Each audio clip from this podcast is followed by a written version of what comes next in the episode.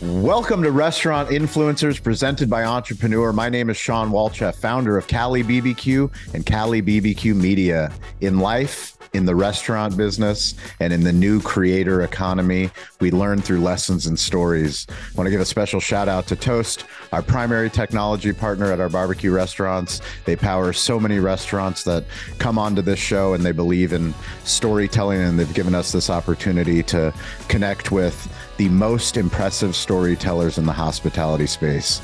Today's guest is a dear friend of mine, someone that I met on the social audio app Clubhouse. We have shared stages together, keynotes together, and he has written a brand new book called The Restaurant Marketing Mindset. His name is Chip Klose. He is a restaurant coach. He is a restaurant podcaster, host of the Restaurant Strategy podcast. But more importantly, he's one of the most impressive marketing minds and hospitality minds. And he's here to share all of his secrets. Chip, welcome to the show. Thanks for having me, buddy. It's good to be here. So the stage continues to get bigger. The first time I had you on, it was the Digital Hospitality Show. And now, thanks to Entrepreneur and Toast, we get to reach millions of people because of this incredible platform. And we're going to teach them all the secrets that you've written in the book. Obviously, we want them to purchase the book, but today's episode, I think we're going to get some really cool stuff. So let's get after it. What do you say? Absolutely. I need to know, where in the world is your favorite stadium, stage, or venue? Stadium, stage, or venue? I went to Stamford Bridge for the first time in London just in December. I'm a huge soccer fan. Big Chelsea fan. That's where Chelsea plays. Stamford Bridge. It's sort of like going to Fenway if you're a baseball fan. It's like going to Lambeau if you're a big football fan. If you're a soccer fan, going to Stamford Bridge. It was the first time I was ever there. It is remarkably intimate, and I was sort of blown away by the experience, the hospitality that existed there, and sort of the feeling of being in that stadium. I've had the pleasure of being in a lot of great venues, a lot of great arenas. That was next level, and it was really special being there. So Stamford Bridge, how many does it seat? Oh, I want to say it's like 50,000. Wow. Okay. Well, we're going to talk to Toast. We'll talk to Entrepreneur. We'll talk to some other brands. We are going to sponsor a TEDx style hospitality first conference. And I'm going to put Chip in the center of the pitch. And I want to know, Chip, I want to know about storytelling specifically. And usually I ask a story that's biographical to you, but since I love you so much and I care about this episode and the people that listen to the show, they're playing the game within the game. I'm going to ask you a specific question. So some people, I'm very fortunate that I connect with people all over the globe, people that listen to the show, people like you and me that podcast, that create content, that speak on stages. No one has ever given me a gift like you gave me. You gave me the gift of story. You sent me an email with Brian Koppelman and Seth Godin, multiple episodes of The Moment. So can you explain to our listeners, why would you send that to me? Why did it make an impact on you? And why is it important for the audience? You know, Brian is a screenwriter and a filmmaker, and Seth Godin is a marketer by trade, but really so much more. He's an author. And they've done now, I think they do an episode once a year, twice a year. But when you listen to the progression, right? So I'm a huge Seth Godin fan. I follow him around everywhere, meaning I read his books, I watch his talks, and I listen to the interviews he gives. And the first time he appeared on that show, it felt like they were like bristling at each other. Like they didn't quite sync. Brian had mispronounced Seth's name. Like they just felt like they weren't prepared, and like, these are giants, and they just weren't prepared for it. And watching them both sort of like loosen and release, and their shoulders come down, and all the walls come down over the course of, I want to say, a 2-hour interview, was so fascinating. And they're so good at what they do. Brian is a great interviewer because he just asks the next natural question. He's naturally curious. I know that's a big thing that's baked into what you believe. And so as I try to get better at what I do as a podcaster, which is be more curious, ask the next great question, I try to listen to other great interviewers, and he is just the best. What I love about Seth is that Seth is talking about from a 30,000-foot view. And you could apply what he's talking about to just about any industry you're in. And of course, I'm in food, I'm in hospitality, I can't help but think that everything he says applies directly to us. He's been a huge influence and an inspiration to me, as I've said about my work working with restaurants, as I said about my work as a podcaster, and now as an author. So watching them talk about, I don't even know what, every single one of those episodes, I just know I'm better for it coming through that interview.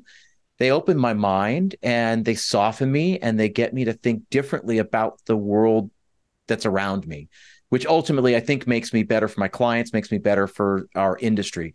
Did you, I mean, it obviously resonated. Those interviews resonated with you too. It was magical. I mean, for me, the magic of podcasting, the magic of content is that you get a seat at the table. It's at tables you would never sit at. You know, when you have the ability to have someone like Brian and Seth literally challenge each other. Yeah. Ask deep questions of one another, talk about topics that they've been thinking about that are top of mind for them, and then historically go back, contextualize where they were when they were writing the book that they were writing or producing the piece of work that they were creating. And for you and me, when we spend so much time in the hospitality space trying to get back to the craft, trying to get back to the origin story of so many restaurants. You know, the business that you're in is making businesses profitable. Restaurants, we didn't get into this business to be nonprofits. Sure. Why did you build your business the way that you have? You have clients, you have hundreds of clients in your mastermind. You're helping them reach 20% profits, which is unheard of in our space. But so many restaurant owners that are struggling right now, they're listening to this, they're watching this. And they go, what do you mean 20% profits? What are you talking about, Chip? Right. Yeah. I mean, I was raised in this industry to expect no more than 10, right? 10% was the land of unicorns, fairies, rainbows, and leprechauns, right? If we get there, and if you got an $18 million restaurant, you got a $25 million restaurant, I don't know, 9% of 25 million is a pretty good living. So be happy with what you got. But that isn't the reality for the majority of restaurants that in this country, right? The average independent restaurant in this country makes about 1 to 1.5 a year. So that's about $100,000 a month in revenue. And when you take away, you know, when you take home 10% of that and you split it between 2, 3, 4, maybe more partners, I don't know how you make a living. And so my perspective on this is that what we do is extraordinary. Not everyone can do it. What we do matters. It builds community, provides jobs, puts food on people's tables. I mean, literally, the guests that sit at our table, we feed them. And then the people we employ, we help feed their families. What we do is absolutely crucial. And so many owners, and I'm sure you understand this, being an owner, being an operator as you are, you look out for everybody. I mean, I talk to people who come into my program. I said, you pay your rent every month? And they say, yeah, of course I pay my rent. I said, have you ever missed payroll? They said, no, of course I've never missed payroll. I said, great. You pay your vendors, you pay your electric, and you pay on and on and on and on. You got good relationships with your vendors and all that. Yeah, of course. I said, so you're the last one that gets paid every time. And I think that's admirable, but we have to stop wearing that like a badge of honor, just like we have to stop wearing the 60, 70, 80-hour work weeks as a badge of honor. We don't have to be there at our restaurant all the time to be respected, right? I've heard this, people like, oh, no, people really respect me because they see me there all the time. Those things are not, they will respect you as well if you provide a really great place for them to provide for their families. You provide a really great meal for them. You don't have to be there. I think it's cool if you're there because you want to be there, but you shouldn't have to be there, especially when you want to open. And again, you know this, 2, 3, 4, 5, 10 locations. If you want to grow that, which means feed more people, provide more people with jobs, enrich more communities than just the one where you're at. So that's where I come at. You've got to build a profitable business. And I want us all to be thinking in those terms. And it's not a dirty word. Profit's not a dirty word. Money's not a dirty word. Huge news. Toast, our primary technology partner at our barbecue restaurants in San Diego and the primary technology partner of so many of the guests that we have on this show, have announced they are expanding their business offerings with Google. So now if you search on Google Maps and you sign up for Toast Tables or Toast Waitlist, you will have the opportunity to improve the digital hospitality experience of the guest, allow them to book through the maps into the Toast reservation system. One of the biggest difficulties that restaurant guests have is when they search for your restaurant and they want a table, they do not have an easy solution to book a table or to get on a wait list. This is huge news for the restaurant industry, huge news for guests, and huge news for you, the restaurant owner. Check out Toast Tables today and find out the new integrated solution that they have. This is something that we've wanted for a long time. How do you integrate reservations, wait lists into your point of sale? Toast has done it. Check it out. Bring me back to the beginning of the coaching business. It's not unique that people that are really good, because you are the best of the best, decide that they have a bigger calling, that they can help restaurant owners achieve the things that they're not able to achieve. But in the beginning, bring me back to having that conversation with your wife and saying, you have family to feed. It's such a good question. And I am not the best of the best. I would never profess to be. The only reason I know anything is because I had the great fortune to work with some other people who knew something and were willing to teach me. So you've said, right, a rising tide lifts all ships. If we're not willing to pass on what we know, what we've learned, what we figured out, then shame on us. It's selfish. It's narcissistic. And I think there's no room for it, right? And I think this industry has largely suffered because we're all siloed. Because we either, self-appointed or otherwise, it's hard to trade information, but we should. Guess what the biggest CEOs do in the biggest companies? They share, they connect, they've got their own masterminds. So my journey was very organic. I was in operations. I worked in restaurants for as long as I could remember. And my wife got pregnant 9 years ago, right? My son turned 8. My business pretty much started 8 years ago. And it's because it's not by accident. It's not by accident. And I started my media business started 6 years ago when my son was born. Yeah. Listen, I always say accident. My business is 8 years old. My son just turned 8. That's not by accident. That's because I didn't want to miss family dinners. I wanted to be around for the weekends. I wanted to be there for holidays. I mean, listen, my first Thanksgiving ever with my family was during the pandemic, when literally there were no restaurants to be at. Yeah. So I had to be home, right? Thanksgiving in New York City is a big deal. That's where I spent the majority of my career. Nobody gets off on Thanksgiving. It's all hands on deck. There are restaurants that'll generate $50,000, $60,000, $80,000, $90,000 plus in revenue on Thanksgiving, all hands on deck. So when my wife got pregnant, I said, okay, I have to start transitioning this. And it started very slowly. I was an amateur photographer. I started shooting when I was in high school. And I just always kept doing it because I loved it. It was like nice. It was a meditation. It's quiet. I'd walk around the city and just shoot stuff. I knew how to work a camera. I knew light. And now social media became a really big deal. I don't know if you knew this.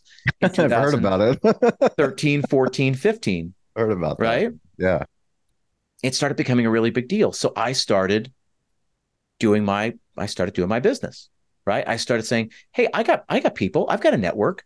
What if they'll pay me? Well, can I find a couple of places, couple of restaurants that will pay me, let's say $1,000 a month to run their, to do content curation, creation, and management, right? Will they do that? Now, the answer in the beginning was no, but they were willing to pay me like $600. Yeah. So I got a bunch of clients, and eventually they did pay me $800 and $1,000 and more. And I started doing more and more for those clients, not just content creation, not just managing the platforms, but I started doing web design. Really? Oh yeah, that's how I started. I did web design and email, and I started getting really into marketing. So I started doing that for a while. Now that turned into, I did that for a while, and I said, man, but I'm leaving all this operations stuff on the table. Yeah. That's when I started my podcast in 2019. I just thought, I'm having the same conversations with people over and over and over again. I think we can help them. Not knowing if anybody would listen, I just committed myself. I said, I'm going to record 30 episodes in a row. Audio and video, or just audio? Only audio in the beginning. I said, I'm just going to commit myself to doing 30 episodes in a row every Monday, 30 Mondays in a row. And at the end of that, I'll see if I like it. I'll see if it got traction. I'll see if I want to continue on. But I can commit myself to 30 episodes, and let's see where we go from there. That's where I started transitioning. Through there, I got an audience, and I started connecting with listeners. That's how I got some consulting clients and really coaching clients over the phone and via Zoom. Now, a year after I start my podcast, the world shut down. I don't know if you knew, but COVID-19 shut down the world. Heard about Suddenly, that, all my clients that were in New York City, they all went away. Either they closed permanently, they closed temporarily, or they just couldn't afford to pay me. But then they really needed me in other ways. So my consulting then shifted to coaching. And I did one-on-one coaching through the pandemic and then out of the pandemic. All of that sort of led me to a place where I started my own mastermind, which is I went from the one-to-one model to the one-to-many model, because I just thought, how can I work with more people, make a bigger impact, be more efficient with my time, and specifically, how can I work with people at a reasonable rate? Because one-on-one to work with me was starting to get really expensive, and the kind of people that could afford that weren't necessarily the people in the companies I wanted to work with. Yeah. What I wanted to work with was small independent operators where I knew I could make an impact. The only way to do that was a one-to-many model. And now, I don't know, 2+ years since launching that group, we've now got nearly 100 people in the program spread across 3 different groups. The thing works, and it's making a huge impact. It's the most gratifying work I've ever done in my career. That's the long answer to the short question that you were asking. That was the answer that I was hoping for, because the evolution of any business, and that includes the restaurant business, is, are you willing to do the work that isn't scalable to get to work that is scalable? Isn't that funny? We never talk about evolution in our industry. I've done a whole bunch of restaurant openings. So that's how I made my career through, I say, 10 years of my career. I opened fine dining restaurants in New York City. And there's so much pressure put on that, the first three to 6 months of a restaurant's life, especially in New York City, especially in the fine dining world, because everything is reviewed early on. Everything gets a Michelin adjudicator, a judge to come early on, right? There's a lot of pressure. It's as if to say, we've got to get it perfect and let it go. But it's not. You open with one idea and then it evolves. We all evolve. It's like fashion. Food is fashion, right? The things that we ate in the 80s are different than the 90s and 2000s and now. And then they come back. And then they come back. But look, and listen, and this is food, right? Food is sort of a microcosm of our world. As borders change, as people emigrate and flavors come in, right? Like in the 1950s and 60s, they didn't have some of the flavors we have now, right? Korean barbecue has been huge over the last 10 years, largely because there's a generation who grew up dining on it and said, man, I think other people would I love it. I think other people would love it. Like it wasn't just invented. It was children of a certain age are now growing up and entering the workforce and owning businesses. And they said, man, this is really good. Everybody who comes over to eat at my house really likes it. This is what I grew up with. And I think we can do this in a very real way. You can take Korean barbecue and trade it out with just about any style of cuisine. That stuff happens. It's a constant evolution. When you sat down to write this book, Restaurant Marketing Mindset, was it hard to narrow in on the stories that you wanted to tell and also give tactical advice? So, relatively speaking, there was very little tactical in that book, because I knew if I got too tactical, it would be outdated in 6 months. The podcast is called Restaurant Strategy. That's a strategic book. It's why we called it. It's about a mindset. It's about shifting the way you think about marketing. Largely, the conversations that I used to have with my early clients were one of two things. I say, so tell me about your marketing now. They'd either say, well, I post 4 times on Instagram and 3 times on Facebook, and that's my marketing. Or they would tell me the opposite. So, well, we're not a big company. We don't do marketing. We can't afford to do marketing. And they're both wrong. They're both totally wrong. Social media is not marketing. Social media is a tool available to the marketer, and a very powerful, potent tool right now.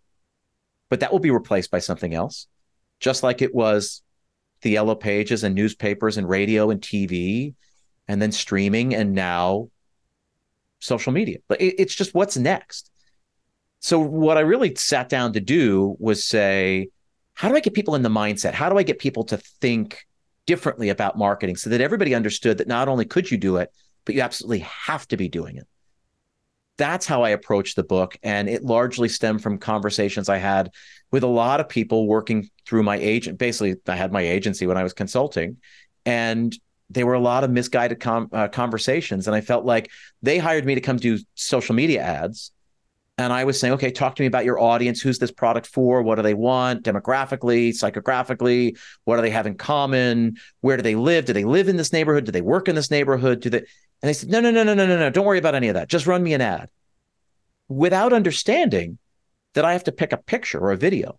Yeah. What sort of imagery is going to speak to your audience? I got to pick a headline. I've got to add copy to it. I have to target an audience. I've got to tell Facebook who to show this ad to. Without any of that information, I can't do the job you're asking me to do. And I lost clients that way because I said, I can't do what you're asking me to do unless you're willing to do the work that I'm asking you to do. And largely, I found that they just weren't able or willing to do that work. And it's not that hard. That was the underlying impetus for writing this book, because I think it's what everybody has to think about. Everybody has to think about, what problem are they solving? Why do they need to exist? You are in this book from a talk that we gave together last year, where we talked about Simon Sinek's idea for Start With Why, yeah. Right? Most companies work from the outside in. They know what they do. They know how they do it differently or better than anyone else, but they don't understand why they're doing it. And Simon Sinek says, you got to start from the inside out. And we gave this talk last year. And you are credited in the book. You appropriately said it's really about two whys. Number one, why do you exist? Why do you get out of bed in the morning? Why did you start this business to begin with? You've got to define that. And why should anyone else care? Right? Yeah. Why should anyone else care? And that's largely, whether our customers realize it or not, whether they vocalize that or not, that's what they're asking every time. Well, why should I care? Who cares? Another barbecue restaurant. Great. Add it to the top of the heap. Correct. It's our responsibility to tell them, this is why I care. And this is why I think you should care, why I think you will care. When you give your keynotes, when you work your masterminds, I know it's not one thing, but tell me a story about an unlock where someone's mind shift changes with the things that you teach, where they go, I never thought of marketing in that manner. I thought, to your example of social media, I thought I was doing marketing. Yep. I didn't realize all of these other things are also marketing. Yep. I'll give you a great example. It just happened in the mastermind today, the mastermind that I ran today. In the book, I talk about something called the triangle principle. I've talked about this before on my podcast. All my clients get really sick of me saying it. The marketing triangle, the triangle principle, basically says there's only three things you need to focus on to successfully market your restaurant. The three sides of the triangle are attraction, retention, and evangelism. Basically, we have to think about customer acquisition, right? How do we get people in? Customer retention, how do we get them back? And then evangelism, meaning how do we spark word of mouth? How do we get people to go evangelize for us, to go talk about us? That is what I believe. Once you've got a foundation, you understand what problem you're solving and how you solve it better than anyone else, right? Once you understand why you exist, well, then how do we take action? How do we actually market, right? That's, I believe, how you take action. It's a 3-page marketing plan. It's how all the members of my mastermind know it. Give me a 3-page marketing plan. Tell me what you're doing, everything you're going to do to try to bring new people in the door. And that can be TV spots, radio ads, billboards, direct mailers, Facebook, Instagram ads, Google ads, geofencing, everything. It's a list. It's not any 1, 2, or 3 things. It's a list of 15 or 20. And then specifically, how are you identifying first-time diners, and what are you doing to get those first-time diners back? How are you getting the person who's been here 2 or 3 times in the last year and get them to come back once a month? How do you increase the frequency? That's how we change our business. I always start with the third piece, right? I always say the marketing triangle, this triangle principle, works best when done in reverse. It's this idea of the flywheel, which Jim Collins talked about, yes, in his book, Good to Great, 22 years ago. The flywheel. So we always talk about, we need butts and seats. We need butts and seats. You've got. I've never heard that before. Yeah, right? We've got butts and seats. And a butt is a butt is a butt. Who cares if it's a new butt or an old butt?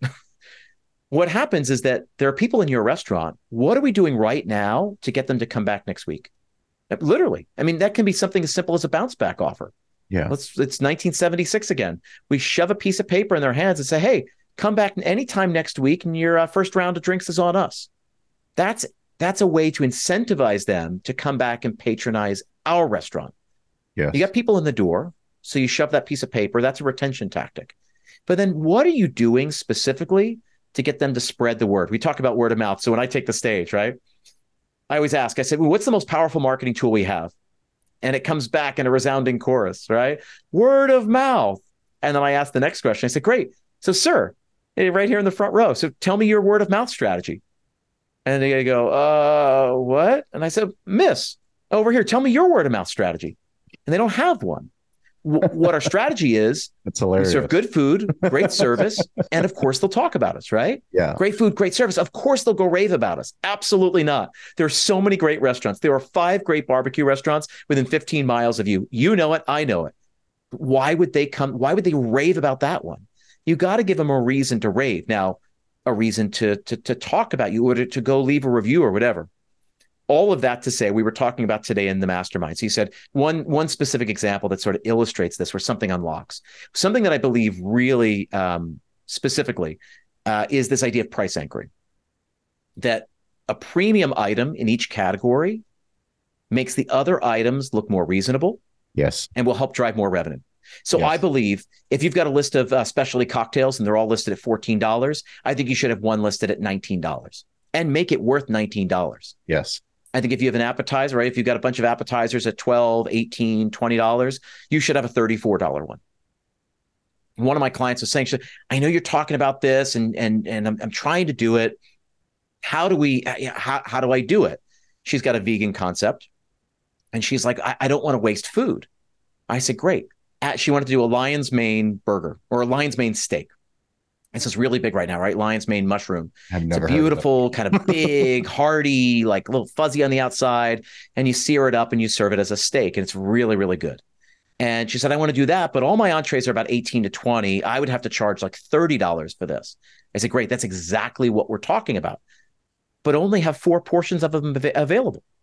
And have your servers every single table approach and say, hi, welcome. My name is Chip. We're glad to have you here today. Listen, I just wanted to let you know, as you're looking over the menu, we do have a couple more of the lion's mane steaks. We only have a couple though. They sell out every single night. If you want it, let me know ASAP so I can make sure to go hold them with the kitchen.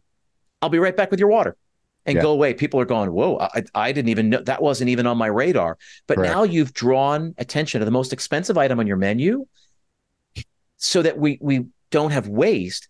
But people are going like, oh, wow, that's okay. It's signature. Okay, somebody should get it. Somebody at the table should order that, right? We'll sell more of them. We were thinking, then we were talking about how do you make that look really impressive when it comes to the dining room? And how do we make other items look really impressive? She does this, again, it's a vegan establishment, but she does vegan waffles and ice cream. And I said, that's really great, but it's a round Belgian waffle, basically with ice cream on top. I said, I've seen that for 42 years. I used to eat it when I was a kid. Like, how can you do it differently? I challenged her and I said, there should be a vertical component because that always gets attention.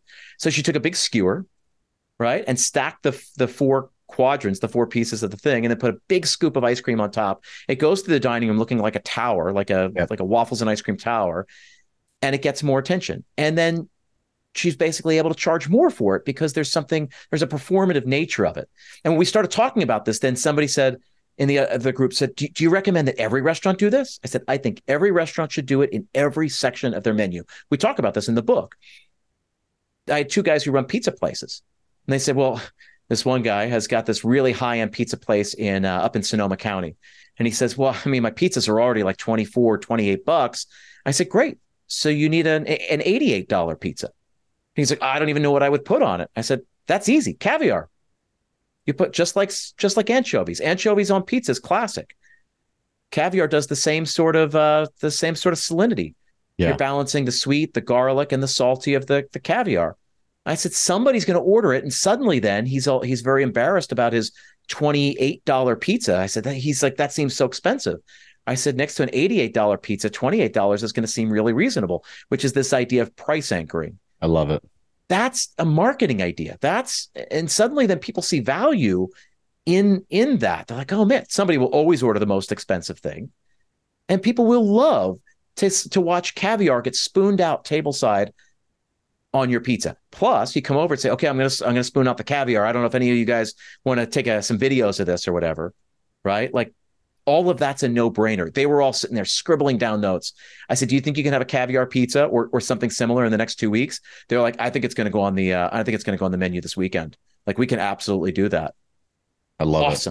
Awesome. It's magical. Yeah. And the people who order it, they're going to love it because they can afford it. They know what it is. and it's so fun. You can't get it just anywhere.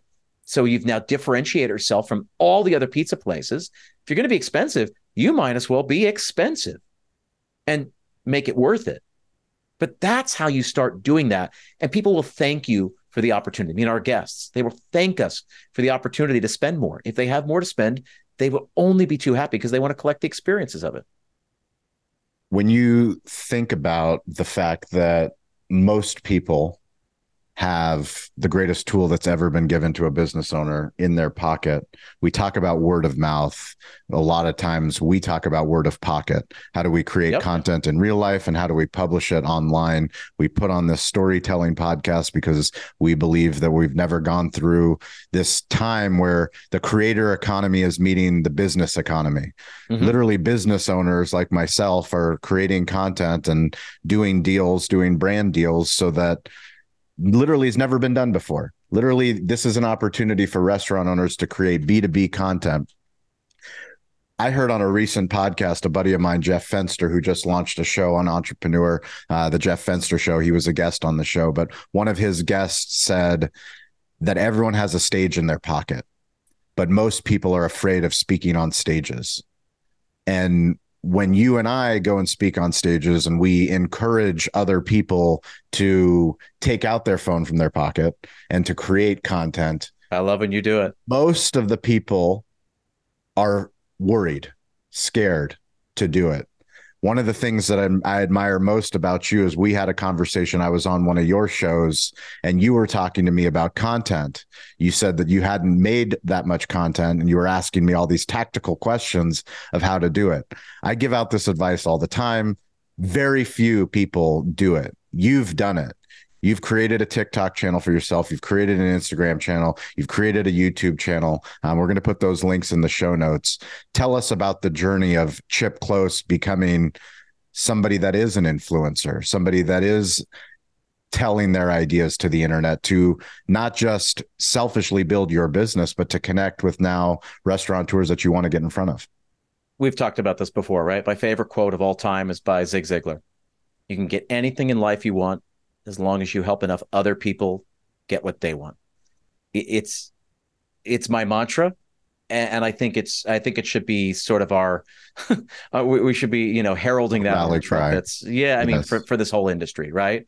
We help people get what they want, meaning have a great place to have a date, have a great place to close a deal, have a great place to celebrate the softball win, all of that, right? So for me, it is about giving away. Again, and I've said this, I continue to say this. If there's anything I'm good at, it's distilling down complicated ideas and making them simple to understand, simple to take action on. The only reason I can do that is because I had a lot of good information. I read a lot, I watch a lot, I listen to a lot, and I've had the great privilege of working with a lot of people who have helped inspire me and have taught me how to do what we do. All of that to say is you framed it really right. And it's a similar conversation to the conversation I have with my coach when I started my mastermind. I didn't want to do the mastermind. I thought it was stupid. And I thought restaurant owners would not spend 2 hours of their week listening to other restaurant owners bitch, because that's what I thought it was. And it was pitched to me, right? My coach told me, no, I think this is what you need to do, et cetera, et cetera. And I said, thanks so much. No, thanks. She had introduced me to somebody who then went on to be my partner, my business partner. And she runs the company with me. And I basically listened for 45 minutes. And I said, yeah, I don't think so. Thanks so much. And I basically hung up and I called her 60 days later. And I said, okay, tell me again. I was listening, but I don't think I heard you. And she went through it again, to her credit. And she just did the whole thing. And she said what you said. She said, you have to think of how selfish you're being, because you have a podcast and thousands of people tune in every single week to hear what you have to say, because you're helping them in some way. Yeah. You are connected to them and they are not connected to each other. And you have an opportunity to connect them to each other and you don't know what that will do yet. Correct. You're being selfish. You are privy to the relationships and you are withholding those relationships. So if you could be a conduit and a moderator to do that, then you have to do that. If not, you're being selfish. And I just thought, oh, okay, that's a really compelling reason to do it. Now, fast forward, it was not a couple of months later. You basically said the same thing. So you can't dictate how people come find you and how you impact people.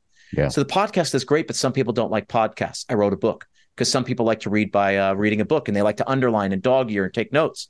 So we got the podcast, we got the book, and then we got social media. You said some people just want to learn in 60-second little spurts. They'll learn something from you today. They'll ruminate on that all day. They'll take action on that, and they'll be ready for you tomorrow or the next day to give them the next piece of actionable advice. You can't dictate how people are moved by you or how you impact people, which means you've got to be everywhere so that however you're going to touch people, reach people, that they have access to you. That was the thing that unlocked it for me. And I said, oh, suddenly it didn't feel selfish. It felt selfish not doing it. Because I just thought, I don't want to get on there. I don't want to, people need to hear me talking anymore. And it wasn't about me. I was making it about me. Correct. And it wasn't about me, nor is it ever, right?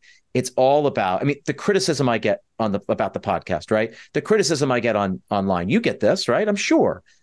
For sure. For all the 9 lovers, you got 1 hater, right? For sure. Yeah. That's fine. Absolutely. If we listen to that, we stop doing what we do. Think about all the people that would be missing out on it. So you just sort of put blinders on and move past that. And largely that's what social media has been. It's just another way. And it's I try to view it in as selfless of an act as I can. Well, I'd love for you to get a little bit raw for the audience, because we have restaurant owners. We also have restaurant professionals, people that are in sales, that are in marketing. And I truly believe that no matter if you're an introvert, an extrovert, your voice matters, your story matters, your point of view matters. And because of all these platforms, they're begging you to share your point of view. You had to come out of your own proverbial shell and make TikTok content and make YouTube content and bring us back to there so that the audience that's listening to this that goes, okay, Sean and Chip, I get it. I need to tell my story. I need to get out there. I need to make a selfie video. Like, bring us back to Chip making the selfie video going, am I really, like, what's your wife saying? What's your son saying? Like, well, what's going on through your mind, their minds? You're hitting publish. I mean, still to this day, there's times where I take a video at an event and I'm like, am I really doing this? I'm like, well, yeah. I'm going out and telling everyone else to do it. So I better batten down the hatch and get after it. Yeah. But the difference is, and this is what helped me podcasting, and I think it's helped me in this. From the beginning, from the jump, I thought about the who. I thought about who was on the other end, and it's just all for them. Yeah. So it becomes that much easier to do it. So now, I know you said it. You just said about the audience. You're thinking about the audience. I think about the audience. And we were talking a few minutes ago about your 2 whys. Why'd you start doing this, right? Why do you do what you do? And why should anyone else care? And everything has to have those 2 pieces, and it meets in the middle. We meet in the middle at the dining room, right? Yeah. This is what I do. This is why I think you'll care, right? I did this for you. That's what we're doing. So as long as you approach it that way, that helped me podcast. That helped me write the book. It took me over 3 years to write that book, because I'd write it and then I'd start again and then I'd rearrange it and I'd move it. And I knew what I was trying to say, but I didn't know how best to say it. As long as you keep in mind the audience, the who, it's not about me. It's not about you. It's about them. Just like here, this audience, right? We're talking about this because this is going to resonate with your audience, right? With the people who show up to listen to you, to better themselves, to learn more, to change the way they think about it, to be able to make their business better, to be able to provide for their employees and their families and all of that. We just think about the who. As long as you think about the who, and that's true for you when you're turning on TikTok, that's true for me when I podcast, that's true for somebody else when they open the doors to their restaurant. It's the same thing. As long as you think about, and that's empathy, right? Put yourself in another person's shoes. What problem do they have, and how can I solve it? You solve enough people's problems, Zig Ziglar tells us, we'll be fine. The world will take care of us. So what seems like a very selfish act is actually one of the most generous things, and you helped me see that. And that's been largely my journey over the last couple of years of seeing, like, I gotta get over myself and just do this because I know I can impact somebody. Well, what's so cool for me to see is that you inspire me by doing it. You remind me of the things that we all need to do and why we do what we do, because I believe it to our core that as hard as we work in this business, there's something better, and when I find magical people like you that are adding profit to the bottom line for restaurateurs and connecting community, that's one of the craziest things is that we have all these tools in our pocket, yet we feel disconnected. You know, when I'm fortunate to serve on Toast Customer Advisory Board, and I get to go and meet with other operators, and I meet there, and there's this camaraderie of I'm not alone. I'm not the only person. And you recognize how rare that is, right? It's so rare. And when you create a mastermind, you hear someone else's story, whether they have a pizza concept or a vegan concept or an ice cream shop, all of a sudden we're all talking the same language. I have so many different people in each of my groups. And when new people come to the group, they're considering joining. They're like, well, I'm in California. Are there any other California restaurants? Well, I run a breakfast shop. Are there any other breakfast shops? Because they think that their problem's like, I need somebody who knows that day part. Yeah. And while, yes, there are challenges doing business in the state of California, right? Correct. With the labor being what, and I get that. Right. And I think that it is nice to have other people who understand what their payroll looks like every week. Sure. That's a reality of it. But what I find is that remarkably, all our issues are the same. Yeah. All our issues. There's only 100 pieces to the pie. COGS takes up a huge chunk. Labor takes up a huge chunk. And then also, hey, we got rent and we got utilities and insurance and paper and, linens and marketing, and we've got other things to pay for. That's true no matter what restaurant it is. COGS are expensive, labor is expensive, and there's other stuff we need to buy. And if you get that balance right, you can be profitable. And largely, the balance is different in every single restaurant, no matter what state you are, what concept, all of that.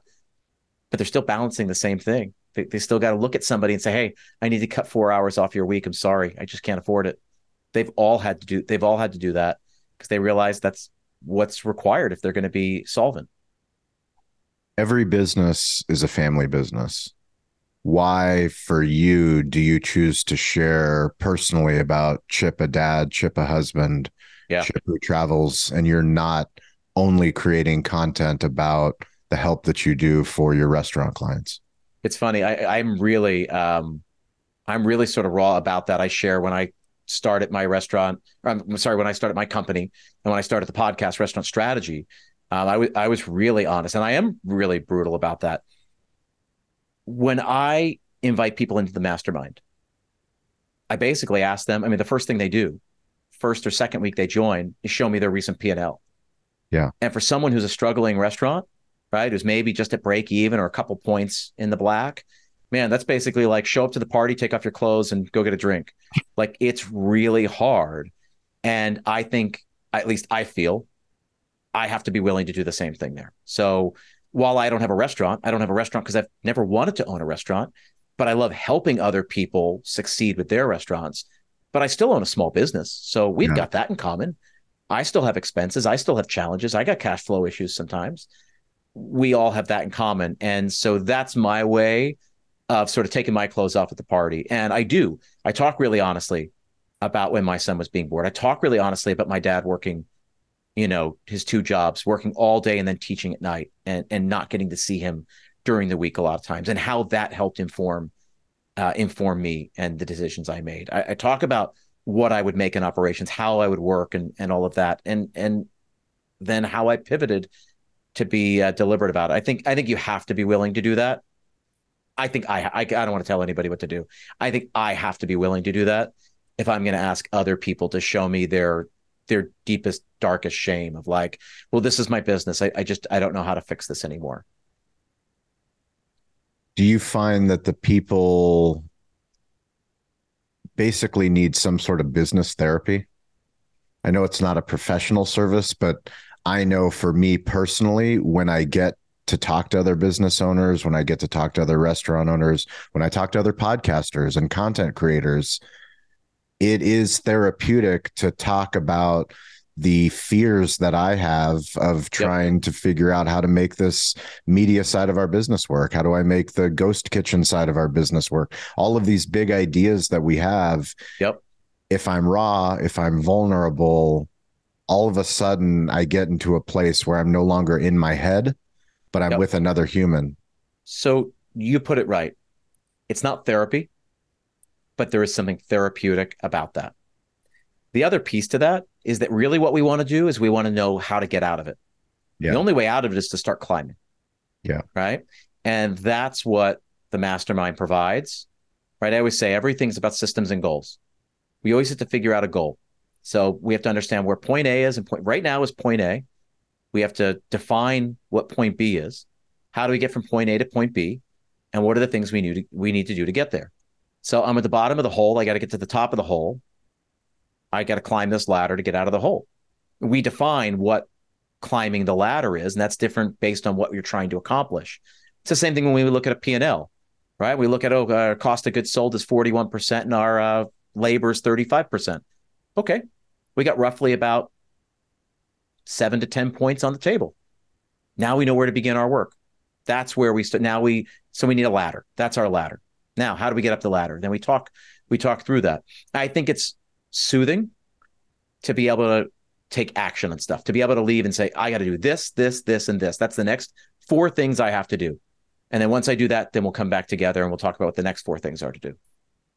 That's awesome. Every single week on Wednesday and on Friday on the Social Audio app, it's a magical place. I met Chip on this app. We meet, the digital hospitality community meets. We would love for you, the listener, to join. Tell us about your story. Tell us about if you're in sales, if you're in marketing, if you're in content, join us on stage. It's a way to get your story out there every Wednesday, every Friday, 10 a.m. Every week we do a social shout out for somebody that's gone above and beyond. And this week it's going to go to Lisa Radford. So Lisa is one of our managers. She's been working at Cali BBQ since we began. She started as a bartender. Now she's one of our incredible managers, but she has embraced smartphone storytelling. So one of the things that we try to teach is that social media is everyone's job. It's not just one person's job, not just the social media manager's job, but she's taken out her iPhone when Bernice is making food, and she's just videoing the process and sending me the content. So Lisa, great job, great work.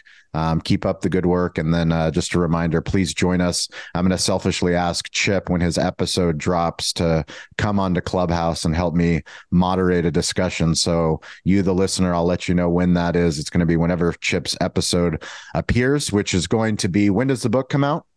Book comes out October 3rd. October 3rd. And you know, the magic of media, this episode, you're going to be listening to this on October 3rd.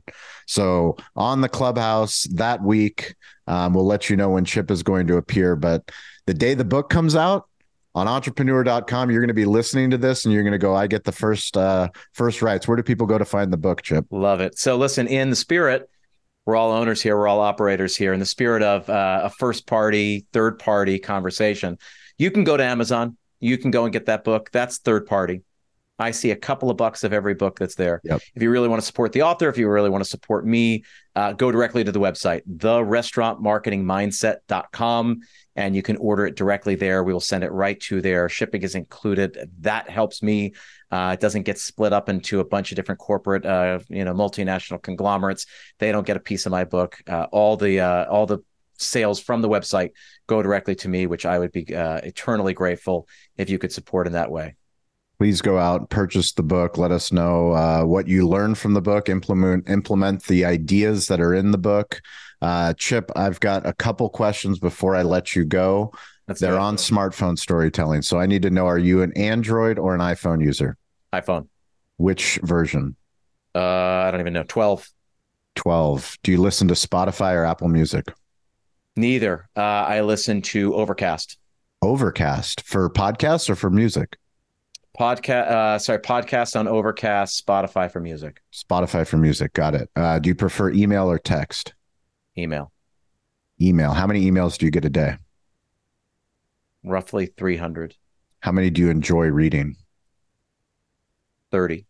Are you an inbox zero? No. So you keep... How many emails do you have on your phone right now unread? 58.